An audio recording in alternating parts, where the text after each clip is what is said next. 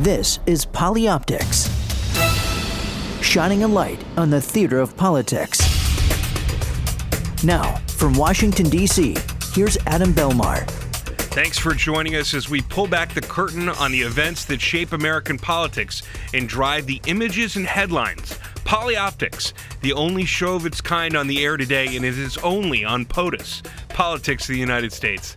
Today we explore the buzz around the royal wedding, the impending nuptials between Prince William and Kate Middleton. Our very own Josh King is on the scene in London. Then we'll go behind the scenes with comedy writer and political consultant Mark Katz, the man Bill Clinton turned to for all of his best material. Do not miss this interview. Mark has better stories than anyone I know. Plus, our conversation with former White House Deputy Social Secretary Dory Thornton. We'll get her take on the newly appointed White House Social Secretary and what it means that Michelle Obama has chosen an openly gay man to fill this most important White House role. I am joined by Josh King, co founder of the website polyoptics.com.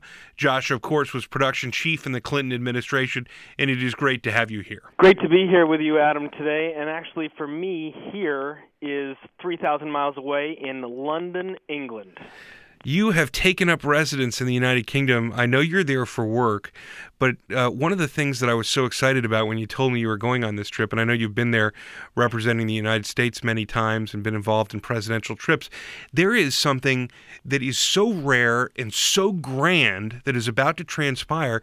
It is a royal wedding. It is the first royal wedding since, uh, at least of this caliber, since Charles and Diana. What have you found and what are you seeing there, Josh?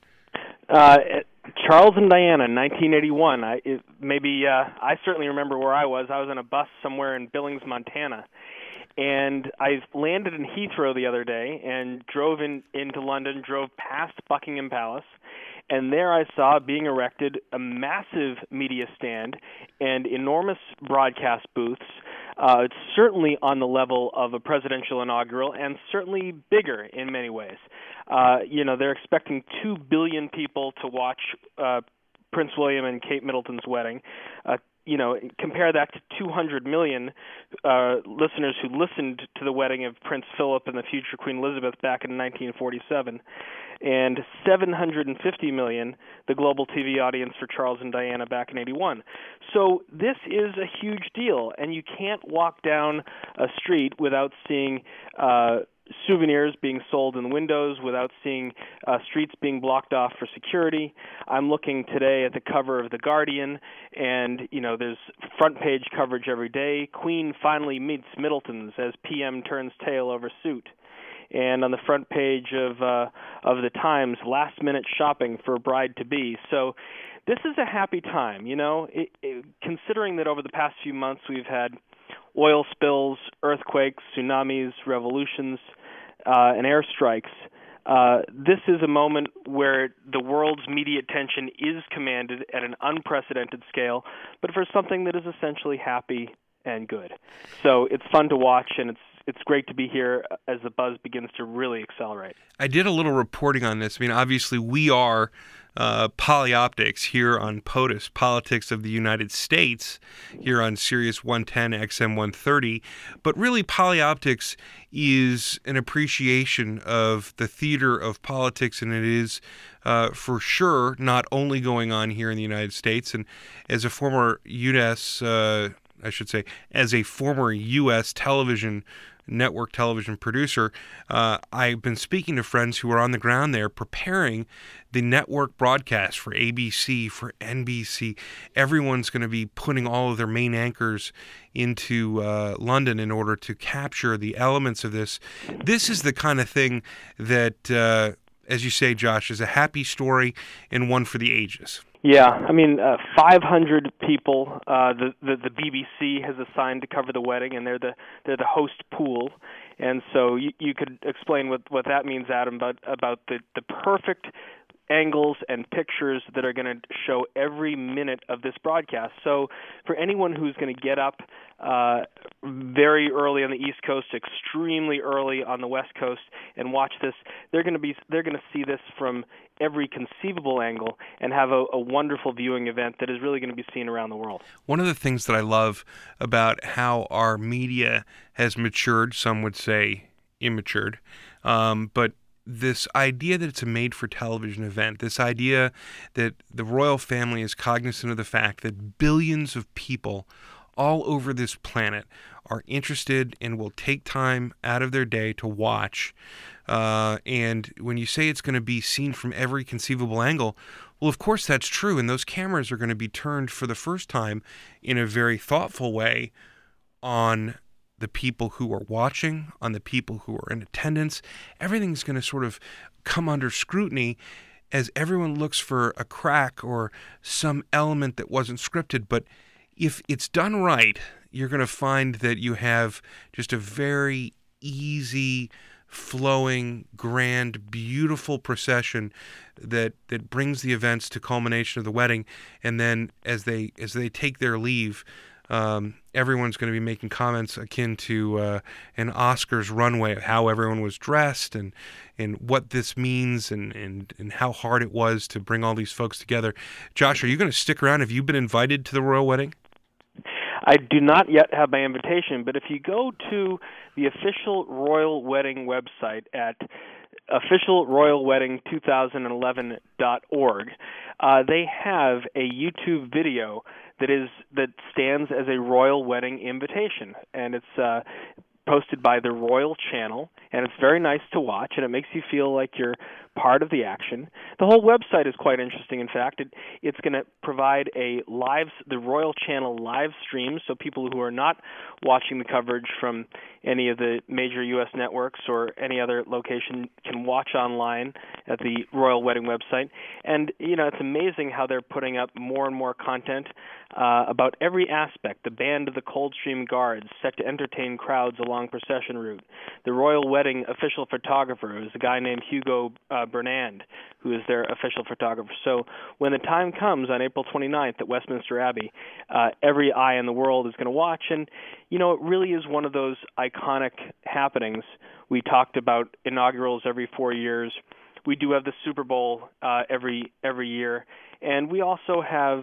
Uh, the beginnings of hostilities when everyone is focused on on when the airstrikes begin, and we unfortunately also have uh, presidential funerals that command everybody's attention. But as we began this conversation, Adam, this is one of those moments when hearts can be light, smiles can be wide, and we can share the joy of of William and Kate as they get married. I'm so glad that you're there and have helped us sort of talk about this and and think about it for what it what it uh, clearly will be, which is just a a global event. But of course, back here in Washington D.C., Polyoptics is in full gear because we're turning to the comedy season. Well, really, it's a it's a bunch of dinners here in Washington that the President of the United States regularly attends, perhaps the most important of which, at least the most accessible for journalists, is the White House Correspondents Association dinner. And uh, you, uh, Josh, as former production chief at the White House, spent many years preparing President Clinton for just this kind of event. And uh, it's about on us again. That's right. We, as we've talked about in previous uh, episodes of Polyoptics, Adam, the State of the Union speech is an enormous event worked on for months, but they spend we spend as much time and bite as many nails and lose as much sleep on trying to do humor uh, as opposed to seriousness when it comes to uh, spe- to humor season, the alfalfa dinner, the White House Correspondents' Dinner, and the one of the funniest people in working in speech writing today who you've probably never heard of is my old friend Mark Katz, who I knew for a while and then worked with every year getting ready for funny season in Washington. That's right. We are very, very lucky to have Mark Katz, who is the uh, the principal at the Soundbite Institute. He is a uh, a writer and a creative consultant for many in the political world and in business.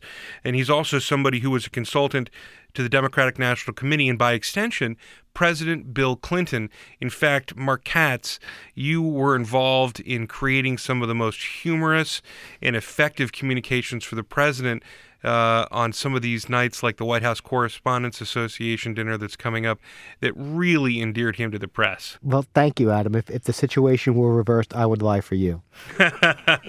you know what? Uh, one of the things that uh, I, I, always remind our audience is that, you know, earlier in my career, I was a journalist. I was working at ABC News here in Washington. And while you and Josh King were working for President Clinton and were involved in these evenings like the White House Correspondents Association dinner, um, they were a lot of work and a lot of visual humor. You all really built a platform for the president in helping to communicate in a humorous and in visually humorous way.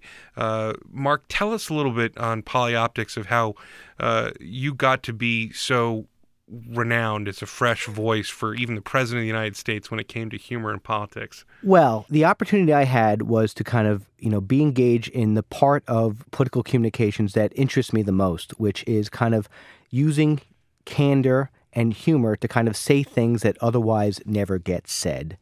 And that's what these speeches are. I mean, four times a year, and really, you know, now the White House Correspondents' Dinner is is is become a huge event um, in Washington and throughout.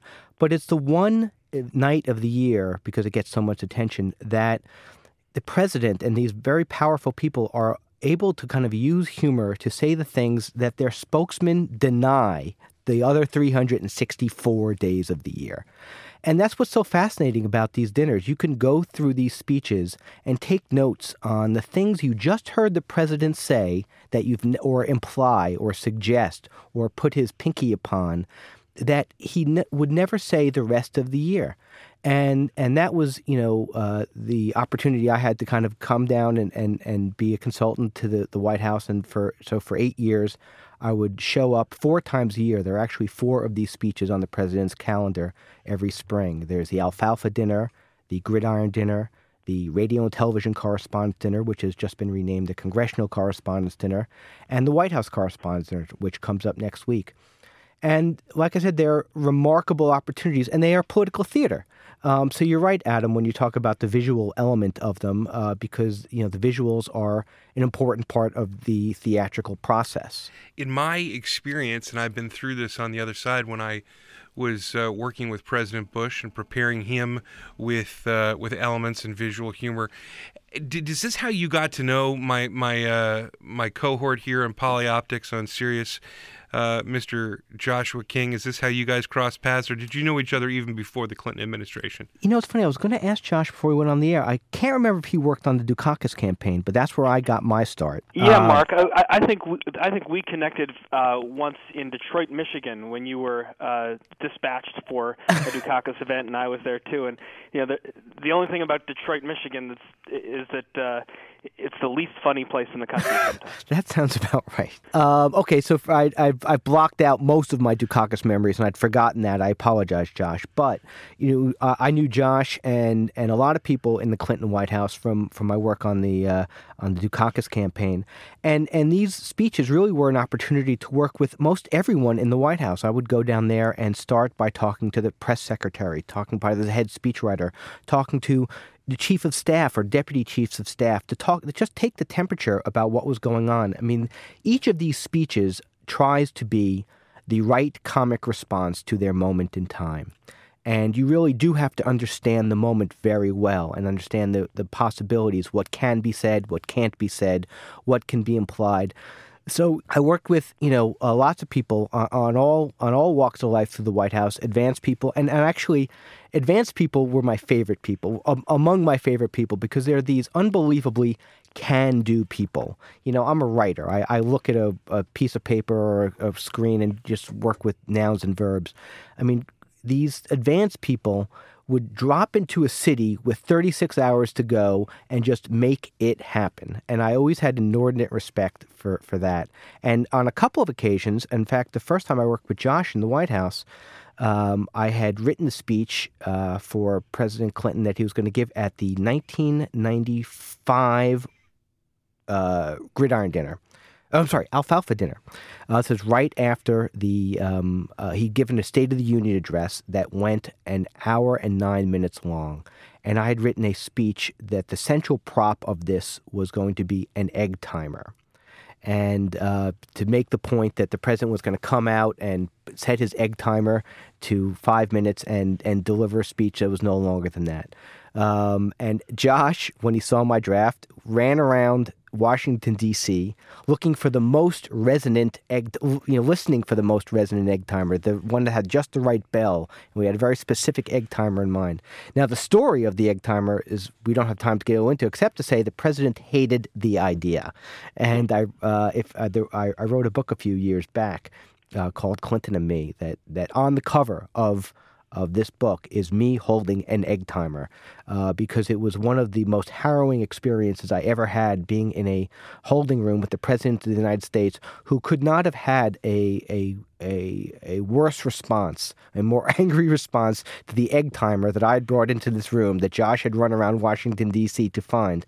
Um, but, Mark, history will show that he killed with it, didn't he? Well, uh, history will show on that night he did very poorly. Um, and he pulled out that egg timer at the very end and got the only half laugh he got that night. It was kind of just a pity laugh. But from that moment on, uh, I think the president actually did have a turning point when it came to humor, uh, because you know he didn't want to tell a joke at his own expense to the very people who had been uh, giving him a hard time about the length of his speech, and that was a blind spot, quite honestly, that he had when he showed up in Washington. You know, when in in Arkansas politics. Uh, it's a very different culture. Humor is a stick you beat other people up with. Uh, but when he got to Washington, he had to learn the hard way, I think, that you know humor in Washington is best used when self-directed. Mark Katz uh, is joining us here on Polyoptics on POTUS, Sirius 110 XM 130. Mark, I love this story because I had a very similar uh, experience at the very end of the Bush administration, sitting in a room with your counterpart, of which there are many, but a man who I have uh, great regard for. His name is Landon Parvin. I think I know you know him very well. If Landon, when I got into this line of work, Landon could not have been more generous to me with regard to you know. Uh, kind of explaining me the ropes and and and and just being an, uh, a person I could call just to commiserate with. So I, I, have very high regard for Landon. Yeah, and he is the sort of Republican Mark Katz, and he's been uh, giving counsel and writing humorous elements and trying to help navigate the, the rocky shoals of Washington dinners for presidents for some time. But there was one joke in particular uh, that we had sort of worked up, and it played off the 2008 campaign, this back and forth between Barack Obama and Hillary Clinton, and this whole idea of who do you want answering the phone when it rings at three in the morning. And the president was making uh, very speedy progress towards his uh, daughter's wedding, and he made a joke that uh, that he he didn't get much sleep the night prior because he'd been woken up by this phone. Please excuse me if I'm a little sleepy. 3 a.m. this morning, the red phone rang. It's a damn wedding planner. There was a whole question. Will there be a laugh here? Will be the a laugh there? And he ultimately had to pause because people just erupted in laughter at just the mere mention of picking up the phone. Josh King, when you knew that there were visual elements and you saw a script for Mark, uh, you guys pulled this off so well year after year. Which stands out for you? Well, the first time, Adam, that we used a visual element, we realized that we needed to uh, add more effects to the evening than just words on a page was probably 1994 and it was the first year that I was director of production of the White House. And what and what had just come out was a Time magazine cover that showed the incredible shrinking president, and uh, it showed George Stephanopoulos in the background. You may remember that. And we decided to again, as Mark says, showing that knowing understanding of, of your of your weakness and sort of leaning into it, we decided to make a series of about a dozen Time magazine covers. Uh, it was the age before Photoshop. So uh, it was very h- tough to do, but we created a, Uh, we, we what- did them on a what was- cave wall, I think, uh, if I remember correctly. That's, That's right. right. A cave wall. That's what you guys were doing.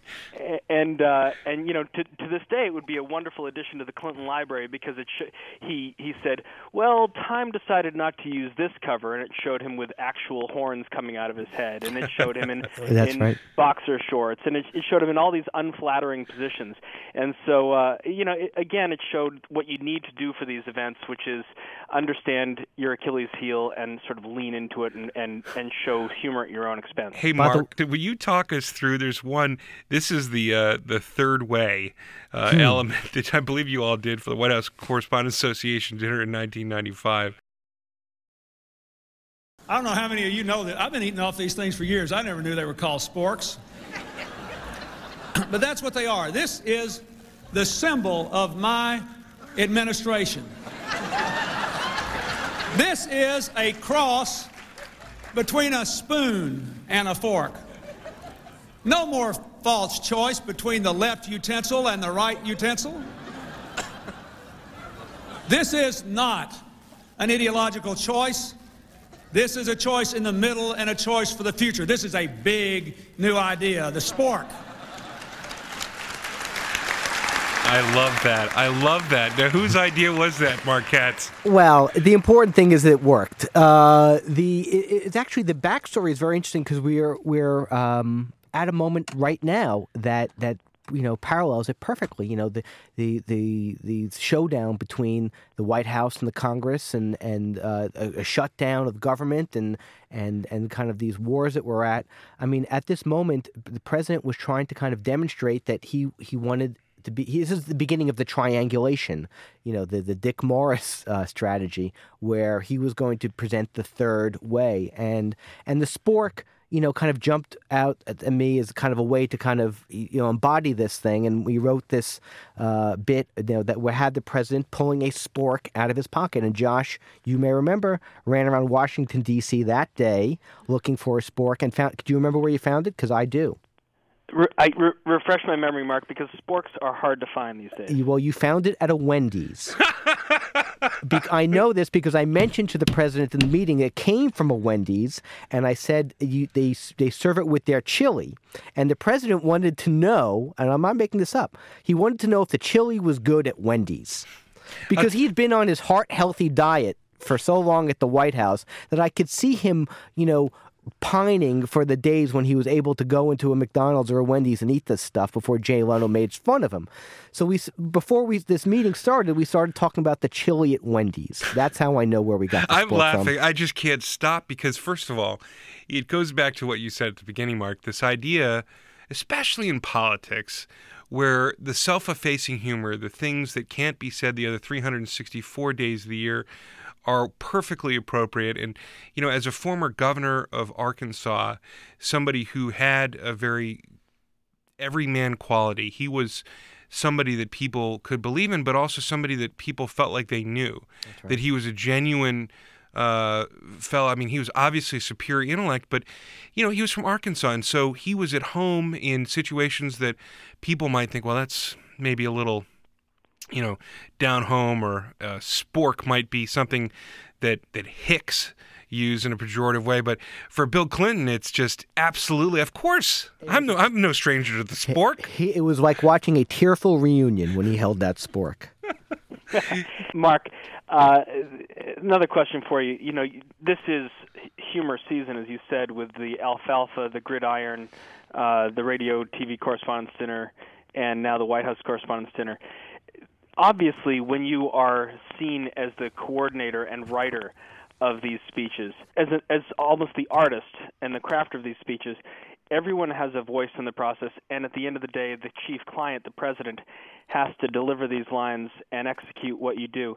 Can you t- walk us through the process of actually keeping integrity in the product that so many people want to weigh in on? That's a very good question, Josh. Um, you you figure out early. You know the problem with doing humor in this kind of environment is that there are approximately hundred people in the building who can kill a joke, and about four people in the building who can write a joke.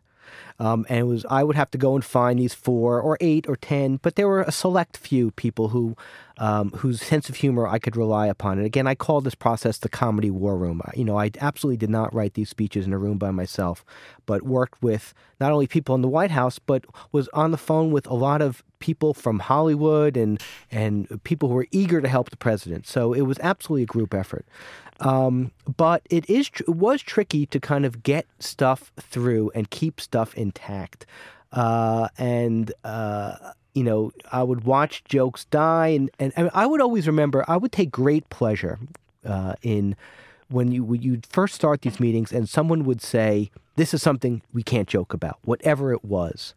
Uh, I'll give you a, a, a, a, remember the year coffee. We couldn't even say the word coffee because of the coffees the president was hosting. That was a code word for fundraiser. And when I heard someone say we can't talk about it, my mind immediately I'm just hardwired to think this way. We must I immediately think we must find a way to talk about this. Whether it is putting a pinky on it, just whatever it is, I can't stand the idea that there's a topic we can't talk about or touch or reference.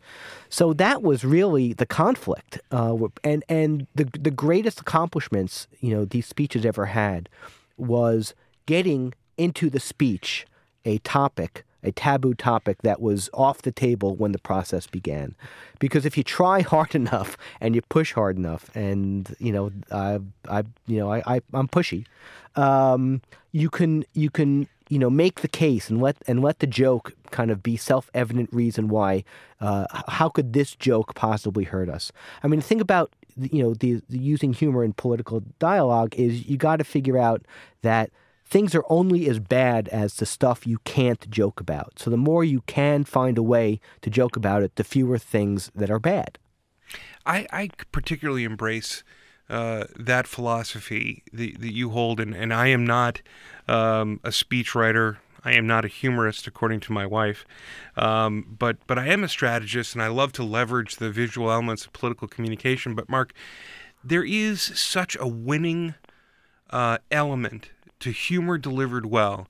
And um, it's funny also to think about the things that people say we can't joke about, and yet when we look back, when we look back over some of the things that have transpired since the Clinton administration, I, I specifically think of President Bush and the uh, White House correspondent's joke about looking for weapons of mass destruction. Mm-hmm. That joke killed in the room. It was hilarious, and yet it was so inappropriate and it was felt by everybody in the room. And I'm taking great latitude to speak for everybody in the room.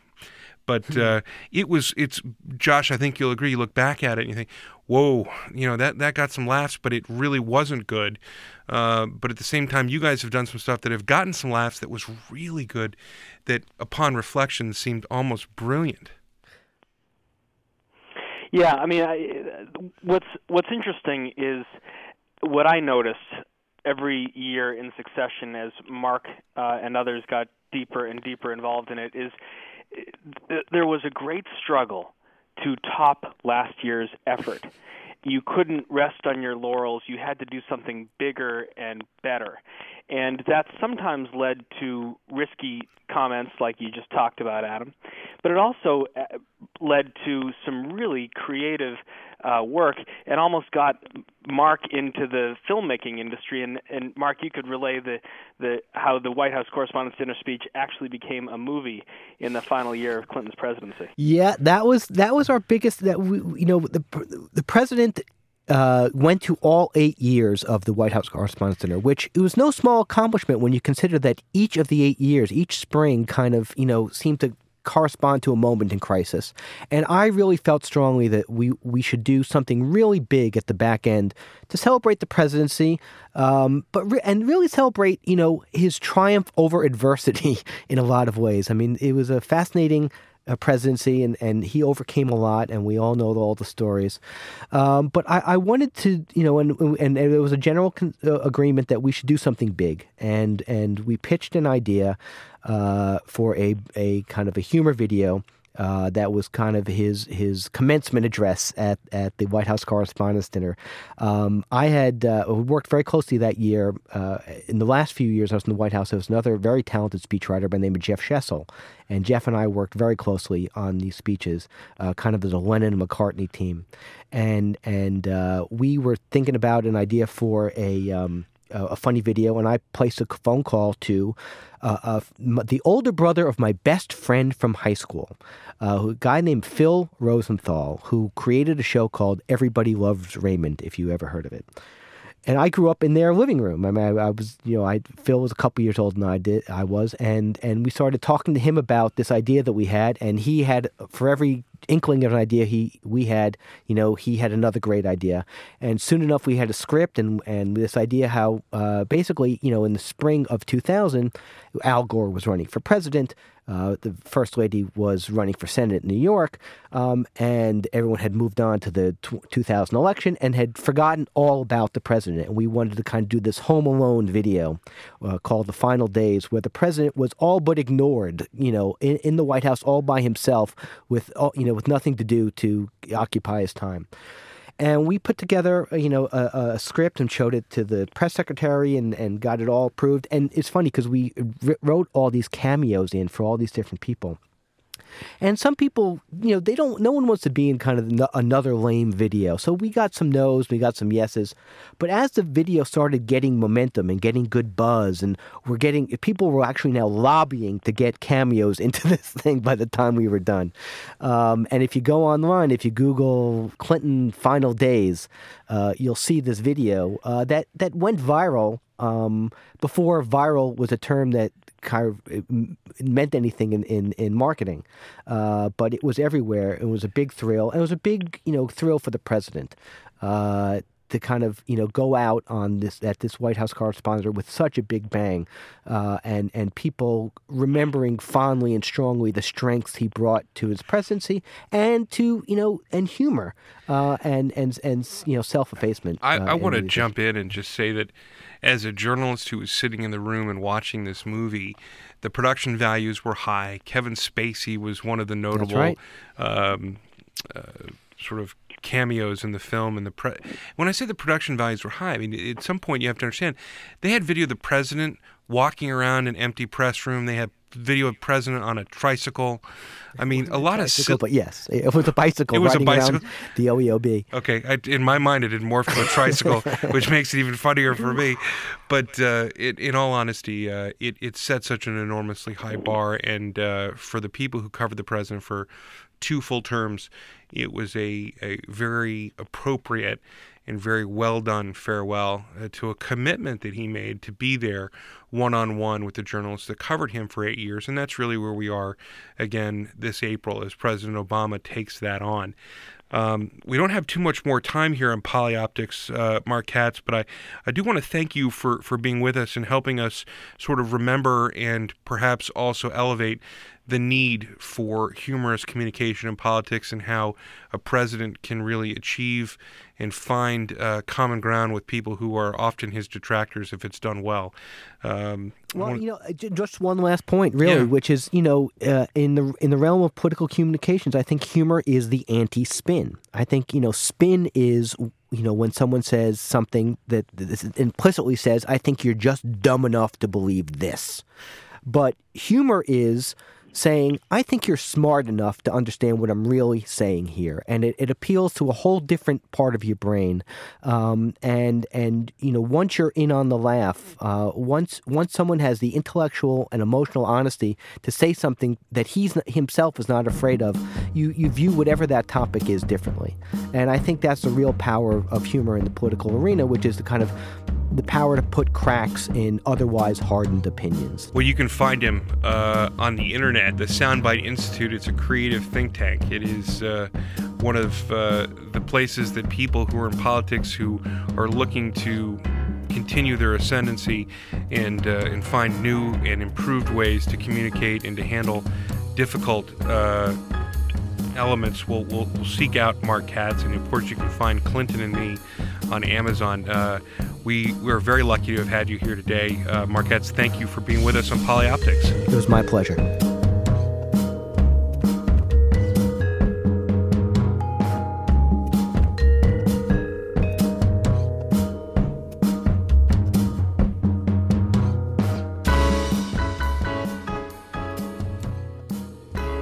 Joined now by Dory Thornton, who is uh, a good friend of mine, a woman who held the office of Deputy Social Secretary, one of the youngest women ever to hold that post. She worked with me in the Bush White House. Dory, welcome to Polyoptics. Thank you, Adam. I'm happy to be here. Josh, we have spent a lot of time in the White House working with the social office. I think it is one of the least understood and most important elements in the White House. Uh, everybody comes to understand what's going on based on the interface that the social office provides. That's right, Adam. The rest of the world thinks of the White House as a monolithic place, but it's really divided into so many different areas. There's the West Wing where the president works, there's the press room where the White House press corps sits, there's the old executive office building where so many staff work. And then there's the executive mansion, the actual uh, 1802 structure that John Adams first occupied and the 18 acres of the White House grounds. And that is the province of the White House social secretary. And in my years working in the White House, nothing happened that was relevant to the rest of the world without intimate coordination and cooperation with the social secretary's office.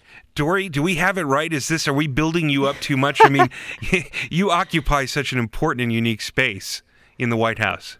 Right. Well, you're giving us an awful lot of credit. But I, I do think there is a lot of truth to that because every event that happens at the White House um, does involve the social office, whether it be for two people or for 2,000. Um, so I think that's a, a great um, understanding of, of the connection of the social office and how they connect to other offices. And Adam, we worked hand in hand, um, you on the communication side of things, and we always saw our, ourselves as representative of how the guests feel and how the president and Mrs. Bush would want the guests to feel. So I think you've I think you've got it right, but you're giving us an awful lot of credit there. You know, we are talking about this issue because it's back in the news. Uh, the Obama administration has now had they're going on their third social secretary. Uh, the latest is an appointment that is very rare indeed. Uh, we have a man for the very first time, Dory, occupying the role of social secretary. What do you think about that? I was I was surprised, but I I don't think the gender um, makes any difference. Honestly, I think you have to have incredible taste. Um, you have to be a confidant of the president and the first lady and you have to be able to pay attention to details. And, um, you know, I think that the president and first lady have found that and hopefully found that uh, for, a, for a final time in this third candidate for social secretary. Um, because I do think that it's important to have consistency in that role and that you work with so many different entities of the White House and so many of them that are that don't change. The usher's office, the resident staff, I mean, the same people have been there for up to 40 years. So the social office is the one office that does change, and I do think it's important to have consistency, and that's probably what they need here um, going into the last two years of the first term. Josh, how surprised were you? I mean, to add some more context to this, Jeremy Bernard uh, is not only the first man, he is an openly gay man, uh, and he holds this position now. It's a great position of trust. Were you shocked by this appointment? Not really, Adam. I, I, I think the Obamas are great at being first at a lot of things. And Desiree Rogers was the first African American social secretary. Julianna Smoot stepped in, one of the Obama's uh, confidants, as, as Dory said, one of the Obama's uh, most reliable fundraisers and a person who could step in and do that job from her prior position as chief of staff to the U.S. Trade Representative. And then Jeremy Bernard, again, long connection to the Obamas, all of the qualifications that Dory talked about. And the Obamas are keen to, to break down barriers. And frankly, if uh, Jeremy didn't take the job, I would have stepped up and done it in a second. It's a great job. I'll tell you, one of the things that uh, I love about this discussion and where we're about to go is this idea. And I want everybody who's listening to us on Polyoptics here on POTUS, Sirius XM uh, radio, to know that if your job is done well, you are not well seen. You are behind uh, the curtain, so to speak, and everyone feels uh, so welcome within the four walls of the White House story. But when things go wrong, and we've seen some examples in this administration of some events going horribly wrong, uh, especially the very first state dinner that the uh, Obamas held, uh, where Desiree Rogers uh, succumbed to the uh, Salahi invasion, the the party crashers there were. What was your take on that? And take us behind the scenes of a state dinner. There's so much beyond the guests uh, to explore and to deal with, including the protocol of hosting a foreign leader. Absolutely. Wow, a state dinner is such a incredible exciting but also nerve-wracking experience because the arrival of the of the head of state is is timed um, impeccably to the second they hit the doors and you want all the guests to be in and enjoying themselves with a cocktail. And, and your guests are, not just um, your neighbors. They are usually um, the upper echelon of um, dc society and and worldwide. Um, so i think that it's a very nerve-wracking time but when I heard this when I heard this story, I cringed and I felt for them because I, I can't I cannot imagine having that have happened on on my watch um, and how how I would have felt. We worked so closely with the Secret Service and with all the all the offices that you mentioned earlier, Adam, with the resident staff and communications and so forth. And the Secret Service, we were really a team. So we really you know, we had a representative down at the gate that said, this person can come in, this person can't. And, you know, Secret Service would clear people um, after we had given the okay. When I heard when I heard this happen to them, I thought, okay, here's where the breakdown was. And that was at the beginning. And I think just a with the Secret Service and the social office, and mistakes happen. That's not to say mistakes didn't happen on on our watch, but there was somehow a breakdown in communication. Well, I think the breakdown, Josh, was that uh, the White House social secretary thought she was one of the guests. Well, every White House event in the executive mansion and on the grounds, there are probably a dozen mistakes every day made, and most of them are are invisible. And I know how hard it is uh, to monitor a gate with 400 guests coming through, and the social secretary herself, or himself now in this case, can't be in every place at every time. And it's a matter of list coordination and planning.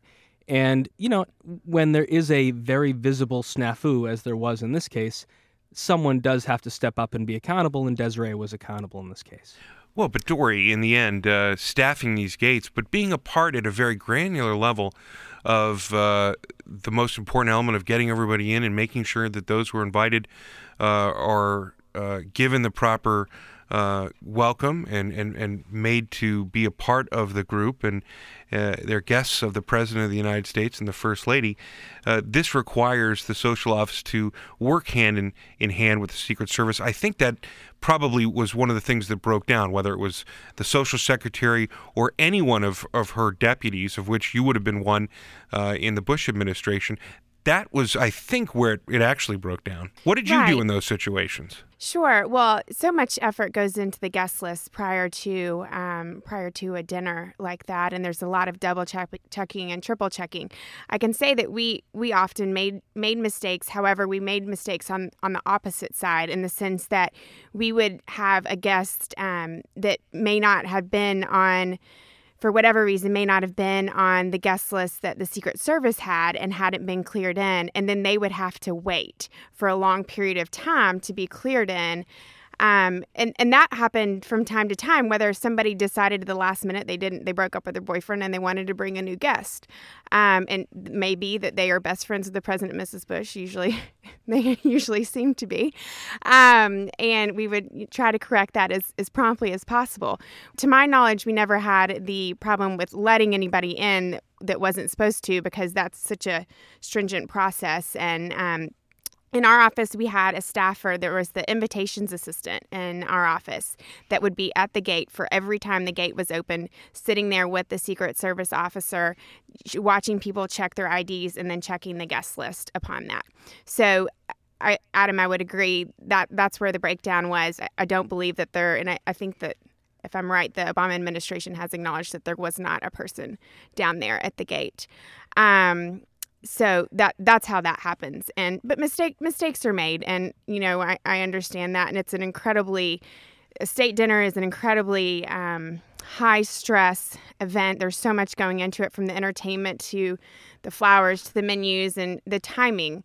Um, Adam, as you know, with President Bush, he was always incredibly early. This man, Which- Josh, he, he wasn't late anywhere.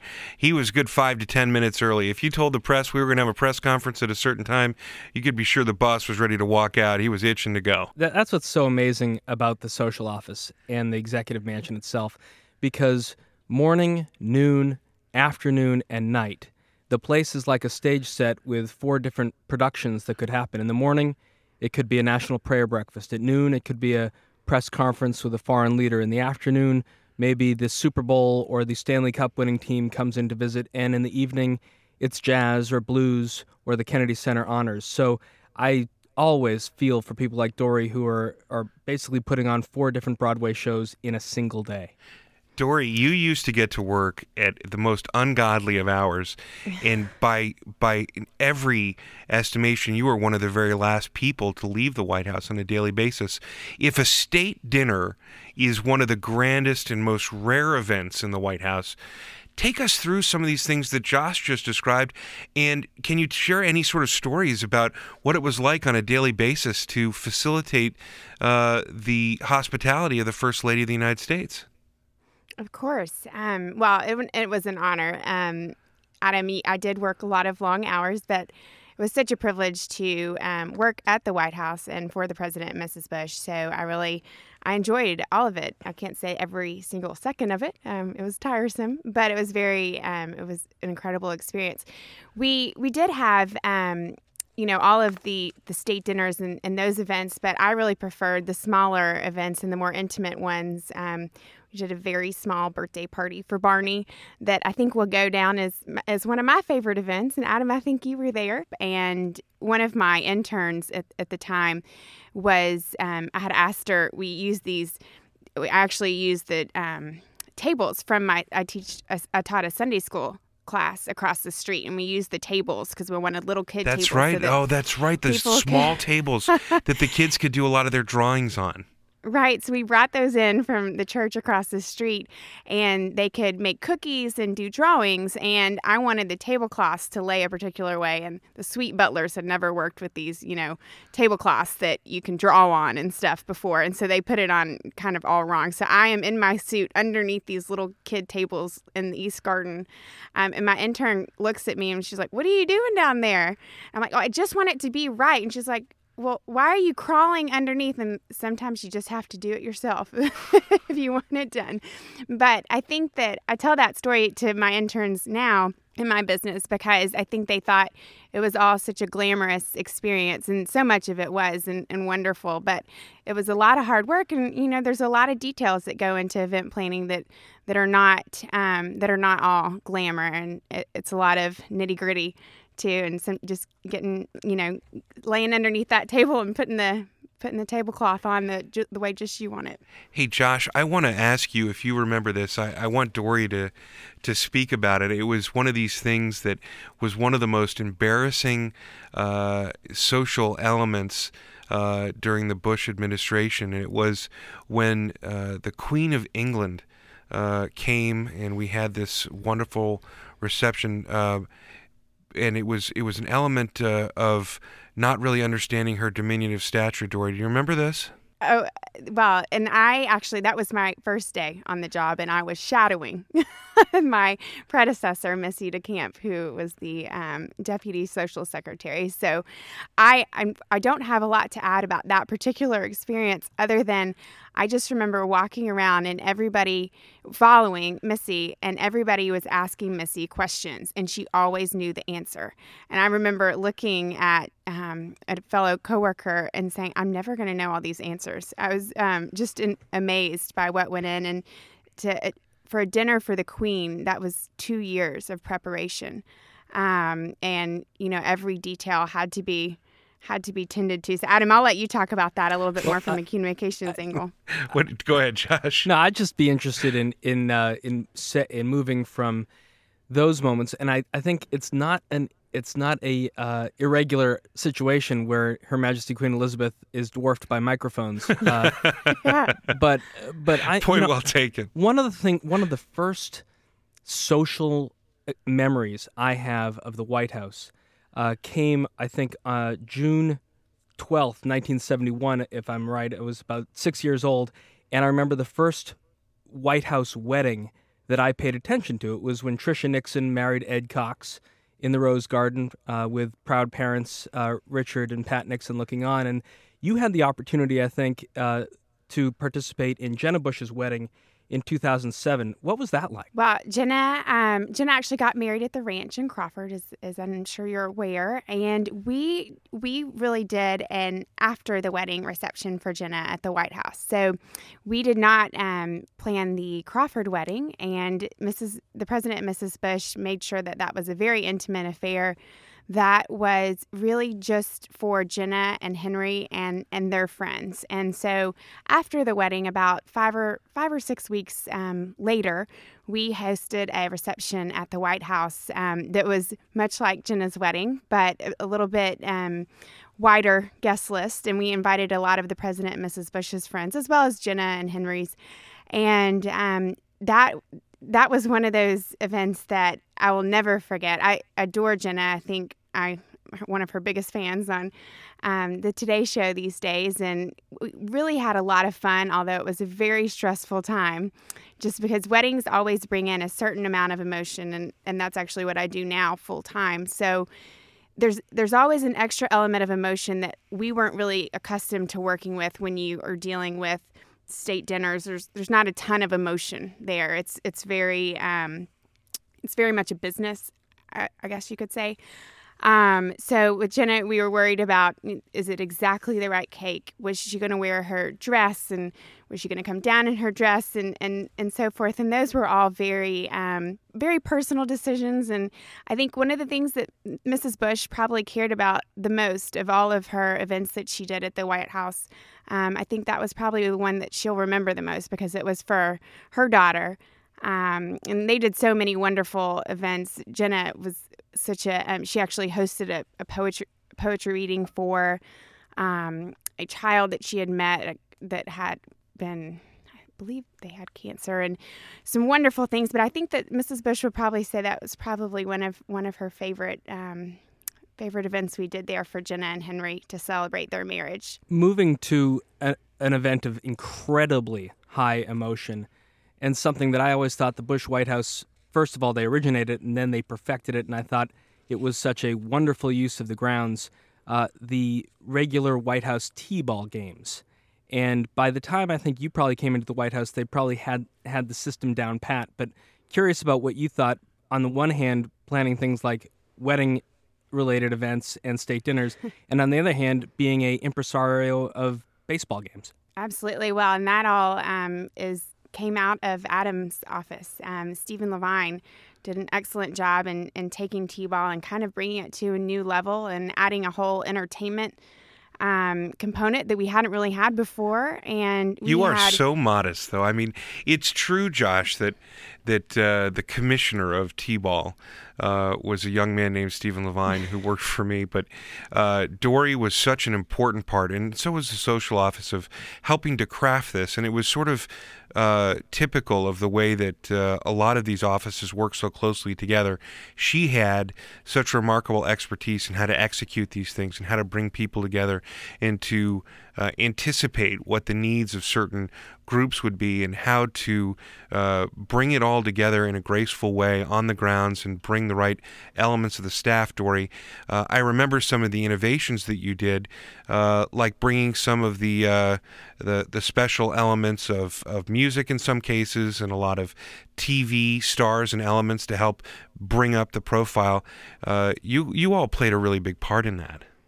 We did, and it was I mean, we did, but hand in hand with um, so many other offices at the White House. But it was one of our favorite events. It was an all-day thing. I remember. Um, I mean, those were early mornings, getting there 5 a.m. going to check the field with with Stephen, and and then you know the end of the day is is when it winds all up, and you're chasing around four year olds.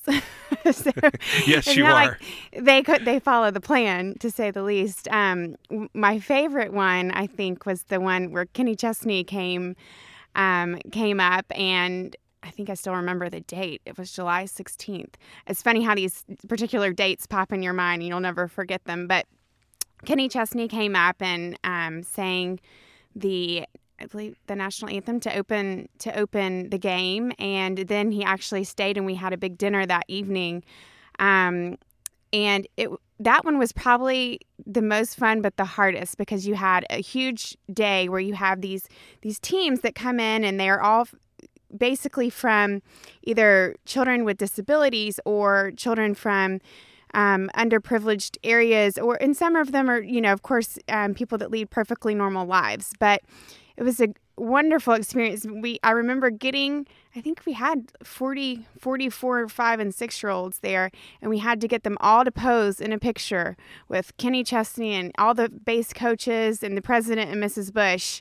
I mean, that was one of I think that's one of the hardest things I had to do is clapping my hands and, you know, making all kinds of funny faces and trying to get all these 4 5 and 6 year olds to pose and not move around um, right there in front of the White House. I still have the picture. It kind of haunts me, I say, because I think of that. As far as some of my favorites, I think one of my favorites was probably the Olympian event we did in 2008 when the um, the Summer Olympic team from from China came. I'm shaking my hand right now because I love that event, and I just I, it's one of those days that I also remember so well. Uh, well, I remember it kind of with good and bad. Um, we had one of our key Olympians was was very late, and we had 600 people hoisted on this um, platform in front of the White House. There were just different levels of scaffolding, um, and everyone's standing there, and this key Olympian had not yet arrived.